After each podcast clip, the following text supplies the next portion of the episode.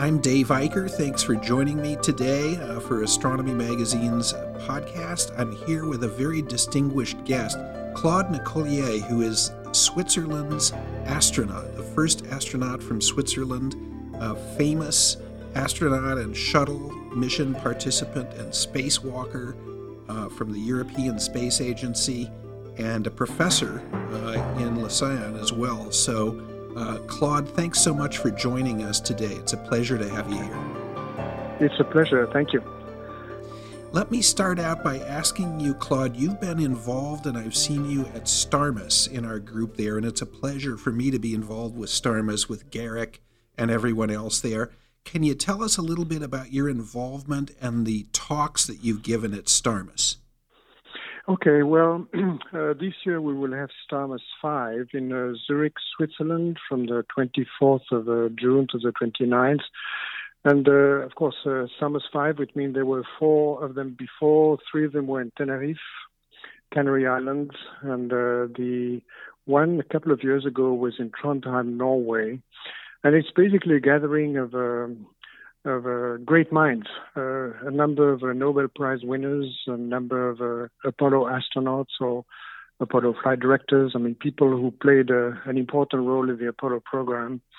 And uh, Starmus is for star and MUS for music. And in the evening, we have great rock music. So it's really a very exciting time. Um, again, was in Tenerife three times, once in in Norway and this year in Switzerland. It's really a great event. And very you, exciting. Very exciting. And you've spoken at Starmus before and talked about your own experiences as an astronaut explorer, have you not? Yes, yes, I have. In fact, it was on the first uh, Starmus. I think it was 2011 in Tenerife. Uh, I talked about um, intervention on Hubble. I mean, the human intervention on Hubble to do repair work and uh, improvement of the uh, on-orbit astronomical observatory. I was privileged to be part of the first servicing mission in December 93. And I was on uh, servicing mission 3A, which was the third in December 99, six years later. Very historic moments, and of course, crucial for the entire legacy of what uh, resulted, what followed with the Hubble Space Telescope, of course, which has written so much of what we know now about the universe over the last generation. Yeah, it's, it's, it's uh, for me again. It was a huge privilege. Uh, I was originally an astronomer. I was an Air Force pilot in Switzerland, also part time, pretty much like your reserve. And uh, of course, if you if you're an astronomer and uh, you become an astronaut and you are asked to go and fix Hubble, this was really really wonderful. I was so excited to be especially part of the first servicing mission, which was of course very critical for the future of the observatory, as you as you remember. And for those who don't know, Hubble was uh, launched with a uh, a uh, and a poorly made mirror because of mathematical errors and figuring mirror, uh, errors. So it was really essentially uh, not usable in the way it was supposed to be at all. And so the first servicing mission uh, that you were involved with was critical in, in restoring Hubble to functionality at all, and, yeah. and really everything. Yeah, for the first for, for, for the first three years, it was somewhat usable, but uh, the pictures were were fuzzy, but of course it could see in the ultraviolet, which was still a plus. But obviously it was not uh, usable the way it was expected uh, because the uh, because of the fuzzy pictures and uh, installing an optical corrector for the so-called axial instruments, uh, the so-called COSTAR corrective optics space telescope axial replacement, and exchanging the wide field and planetary camera, which is a radial instrument, uh, we could restore the the telescope to a to a fully functional status, which was very rewarding. Crucial and a milestone in in the history of astronomy and and in spaceflight. Let's step back. You mentioned that this year at Starmus, here in a couple of months, is going to be uh, very big because of the Apollo 50th anniversaries yes. of Apollo mm-hmm. 11 and, and of the other missions as well. Um, but it's that's that's really ancient history for a lot of younger people who are out there, Claude you're very inspiring to them. Let's step back and talk about how did you get interested in exploring space and, and becoming an astronaut in the first place? Well, this is really a combination of my interest in uh, in aviation, but uh, mainly my interest in in science in in astrophysics. uh, as a kid, I always wanted to to be an astronomer, to tell you the truth, since a very early age. And um, aviation was another passion for me. And I was fortunate that in Switzerland we have a system where so-called militia army, which means that every male is supposed to be part-time part of the defense system. And uh, with my interest in aviation, when I was age uh, 18, I chose uh, to try to become a pilot. Of course, you don't immediately become a pilot, but you're a candidate pilot, and you need, you to prove that you can do it. By the way, it's the same for astronaut. When you are selected as an astronaut, I was with ESA, but it's the same for NASA astronaut. We are astronaut candidates, and then we become astronauts after about a year or year and a half of, of training. So I was an astronomer and um, and an Air Force pilot when the uh, Apollo program took place, and in particular Apollo 11. I was 25 years of age, so I just so was finishing my studies, and I was an Air Force pilot. Uh, but of course, there was no room for Europeans or for uh, people of any other nation than the Soviet Union uh, and the United States to go into space.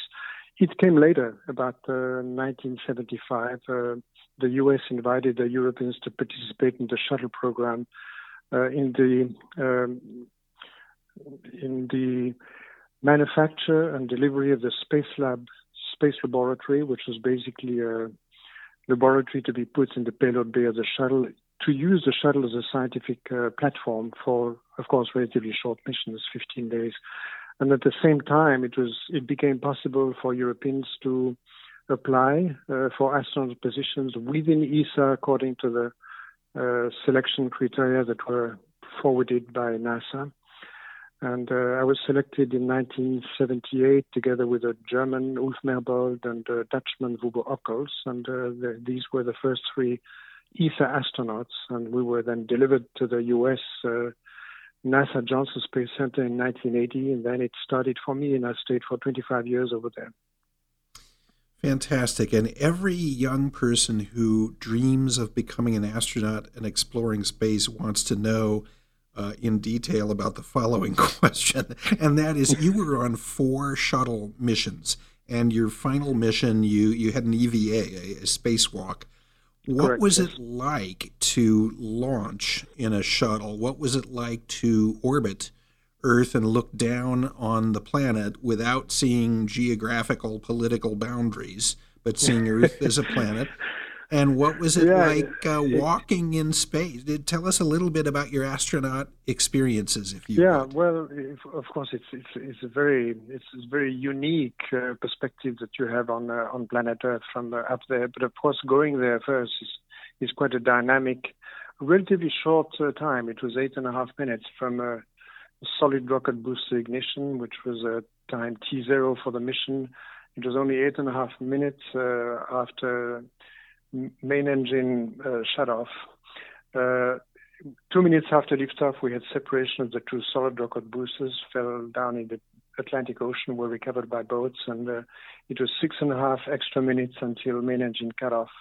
Then we were in space, uh, 28,000 kilometers an hour, about uh, five miles per second, and uh, typically, well, the main engine cutoff was still relatively low, about uh, 400,000 feet, but we were on an elliptical orbit, the apogee of which on the other side of the Earth uh, was high enough that we could circularize and stay outside of the Earth atmosphere. So a very dynamic uh, ascent to space, and then uh, it's really amazing when you have the main engine cutoff. You suddenly go from a 3G acceleration, which you have for the last minute and a half of the ascent, uh, to zero G within about a second and a half, and then Mm. bang, you are in weightlessness, and you will remain for the remaining 15 days or so. And um, of course, the on-orbit phase is um, you have weightlessness, uh, you have uh, really an amazing view of planet Earth. Of course, you are busy. Uh, shuttle missions, in particular, were really busy because we Mhm. had only a few days to accomplish uh, a task uh, which um, which was quite often uh, difficult to reach, and uh, we had to be really disciplined, systematic, and and pretty hard working in order to accomplish that task. Shuttle missions were really busy. I know that astronauts on ISS are quite busy also, but to a certain degree because they stay a long time, uh, probably less busy than on a typical shuttle mission. So the, the views of the Earth and the views of the sky. As an astronomer, I didn't only look at uh, planet Earth below us, but also at uh, rapidly moving stars above us, because of course with the uh, uh high speed that we have going around the Earth, going around the Earth in about an hour and a half. When you look at uh, the rise of Orion in the east, you see it rising very fast. And uh, for an astronomer uh, who likes to look at stars, either with the naked eye, binoculars, or telescopes, or big telescopes for, for his job or her job, uh, looking at the sky from space was really amazing. On one hand, the background of the sky is completely black, dark black. Mm-hmm. Unlike the sky seen from uh, anywhere on Earth, including from high mountains, uh, you always have a little bit of a background glow. Uh, so the the fact that it's so dark, the background is so dark when you look at the sky from space, is such that all of the diffuse and low light level phenomena like the Milky Way or the zodiacal light, for that matter, uh, stand out in a, in a remarkable manner. I was really mm. amazed. Incredible. And what was it like uh, your spacewalk? Spacewalk, well, uh, of course, we always do this uh, two person at a time. I was with uh, Mike Foale, uh, um, U.S. Uh, astronaut, and uh, I was the first one to come out. And I opened the, the outer hatch of the airlock, and uh, you come out, and the first view that you have of the payload bay, the Hubble Space Telescope in the back of the payload bay, and the the sky and the Earth is really, really, really extraordinary because when you look at anything outside of the shuttle, from uh, inside the cabin, you look through pretty thick windows, but suddenly you have only the very thin visor in front of you, optically of excellent quality. So the view is really amazing, stunning. Uh, but again, you go out uh, to do work, not to enjoy the view of the stars and of the Earth. So you, you need to manage your safety tethers and the safety tether of your of your colleague, and do this very carefully. You don't want to make any mistakes there. And then uh, I remember on that spacewalk, which was the only one for me, the first one and only one, uh, I had five minutes of uh, adaptation uh, so that I could see the difference between training in the water in the neutral buoyancy lab at the Johnson Space Center and the real space environments. And then after these five minutes, I had to start working. And uh, we stayed for a little more than eight hours outside with Mike Foale mm. to to replace the main computer of Hubble, to replace a fine guidance sensor. That was the goal of the second uh, spacewalk, and uh, it was uh, quite a lot of work. But again, the, the, the main satisfaction of a spacewalk is uh, is really to accomplish the job that people expect from us, mm-hmm. and uh, and we did. Claude, you've been involved in astronomy and and uh, to a great extent. And of course, we're in a golden age of astronomy with the volume of research and with the details of so many specialized areas. Can you talk a little bit about your interest and involvement in astronomy and your professorship in Lausanne? Okay. Well, when I was an astronomer in the late 60s and 70s, I was doing uh, photometry of stars, which was a very classical discipline uh, at that time. The idea being uh, to determine the uh, physical and to a certain degree chemical characteristics of stars, either stars with high metallicity or low metallicity, and uh, looking at stellar evolution for different kind of stars. And my interest was especially in the supergiants and the slowly varying uh, supergiant, not the Cepheid themselves, but the micro variation of, uh, of supergiant stars. Now, of course, uh, my interest in astronomy has uh, has uh, has widened quite a lot. I'm still fascinated by um, stellar evolution, but this has become quite a quite a classical field now, and we have expanded to a lot of different areas, and uh, especially in uh, cosmology. And uh, when I look at the deep fields that uh, were recorded by Hubble, uh, especially the very first one, which touched me very much because it was only a few months after our first servicing mission in '93. I'm fascinated by the content of the, of the universe in, in, in galaxies, and uh, uh, these pictures show also the with the gravitational lens galaxies very far away, with images distorted by the, the, the lensing effect. So uh, my interest in, in astronomy has become quite wide, and also I've been fascinated by missions which were um, in the solar system with the different uh, uh, probes and the robot that have explored the solar system. Cassini was an absolutely superb mission. and the Rosetta, the study of the nucleus of comet uh, Churyumov-Gerasimenko with the Rosetta spacecraft fascinated me also. So my interest in astronomy is quite wide now. It has gone way beyond what I was studying in the late 60s and 70s. What I'm teaching now at the uh, Swiss Federal Institute of Technology in Lausanne, there's another one in Zurich. We have two of them in small country Switzerland is more in the area of uh, space research. I had a course at the master's level on space mission design and operations, and uh, explained to students uh, how you design a mission, how you execute it, and uh, it's basically what I learned for 25 years of being at the NASA Johnson Space Center Houston, being involved in the shuttle program, including four shuttle missions that I was a crew member of I now forward this knowledge to the students in uh, Lausanne, Switzerland. That's fantastic. And that leads into my next question.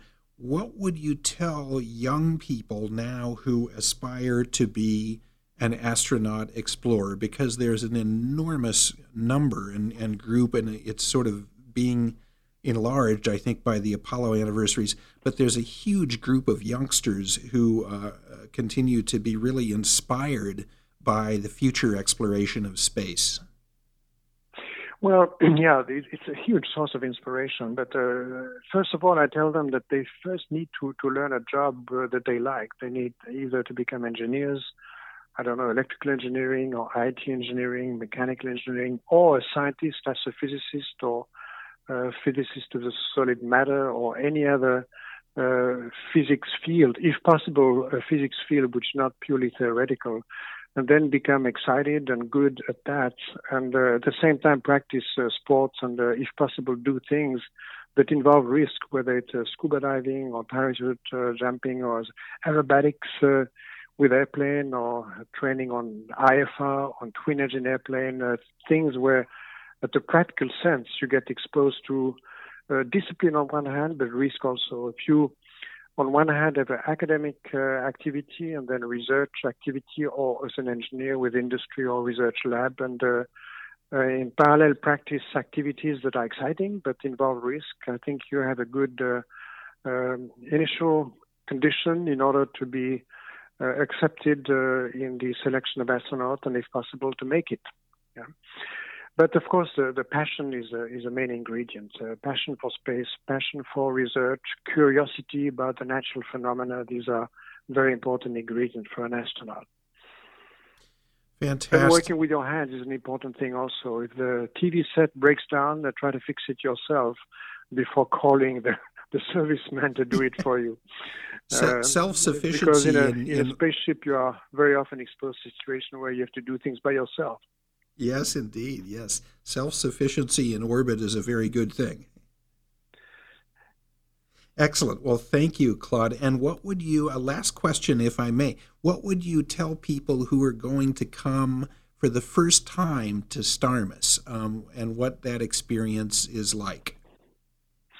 Well, it's uh, it's an enormous amount to swallow because uh, it starts in the morning, it goes in the afternoon, and then you have uh, great music in the evening, and uh, they have to just enjoy it and uh, open their ears and uh, eyes and try to get opportunities to talk to these absolutely superb and great people. I mean, the the best minds in the world are there for gen- just one week, and be ready to swallow a lot of knowledge and be excited by the uh, knowledge that will be presented at STARMUS. And it's not only in the field of astrophysics um, and uh, space research, but it goes beyond that. Uh, there are also presentations in uh, neurosciences and uh, um, biology and uh, human evolution. So it's very exciting. It's very broad, and it's it's it's really an amazing event. I loved it, and I want to go as long as it will happen. I will always try to be there and uh, try also to be part of some roundtable discussions about uh, human exploration and uh, astronomy and uh, spaceflight. Fantastic. Well, thank you, Claude. And you can find out all about Starmus this year in the schedule at starmus.com. That's S T A R M U S.com. And uh, Claude, I thank you so much for joining me today. It's been a great honor and pleasure to talk to you, and I really look forward to seeing you at Starmus. Thank you very much. I look forward to see you too. Thank you. Zurich Claude. is a nice city too. You'll enjoy. it. Oh, I love it. Love it. Yes. Thank you very much, Claude.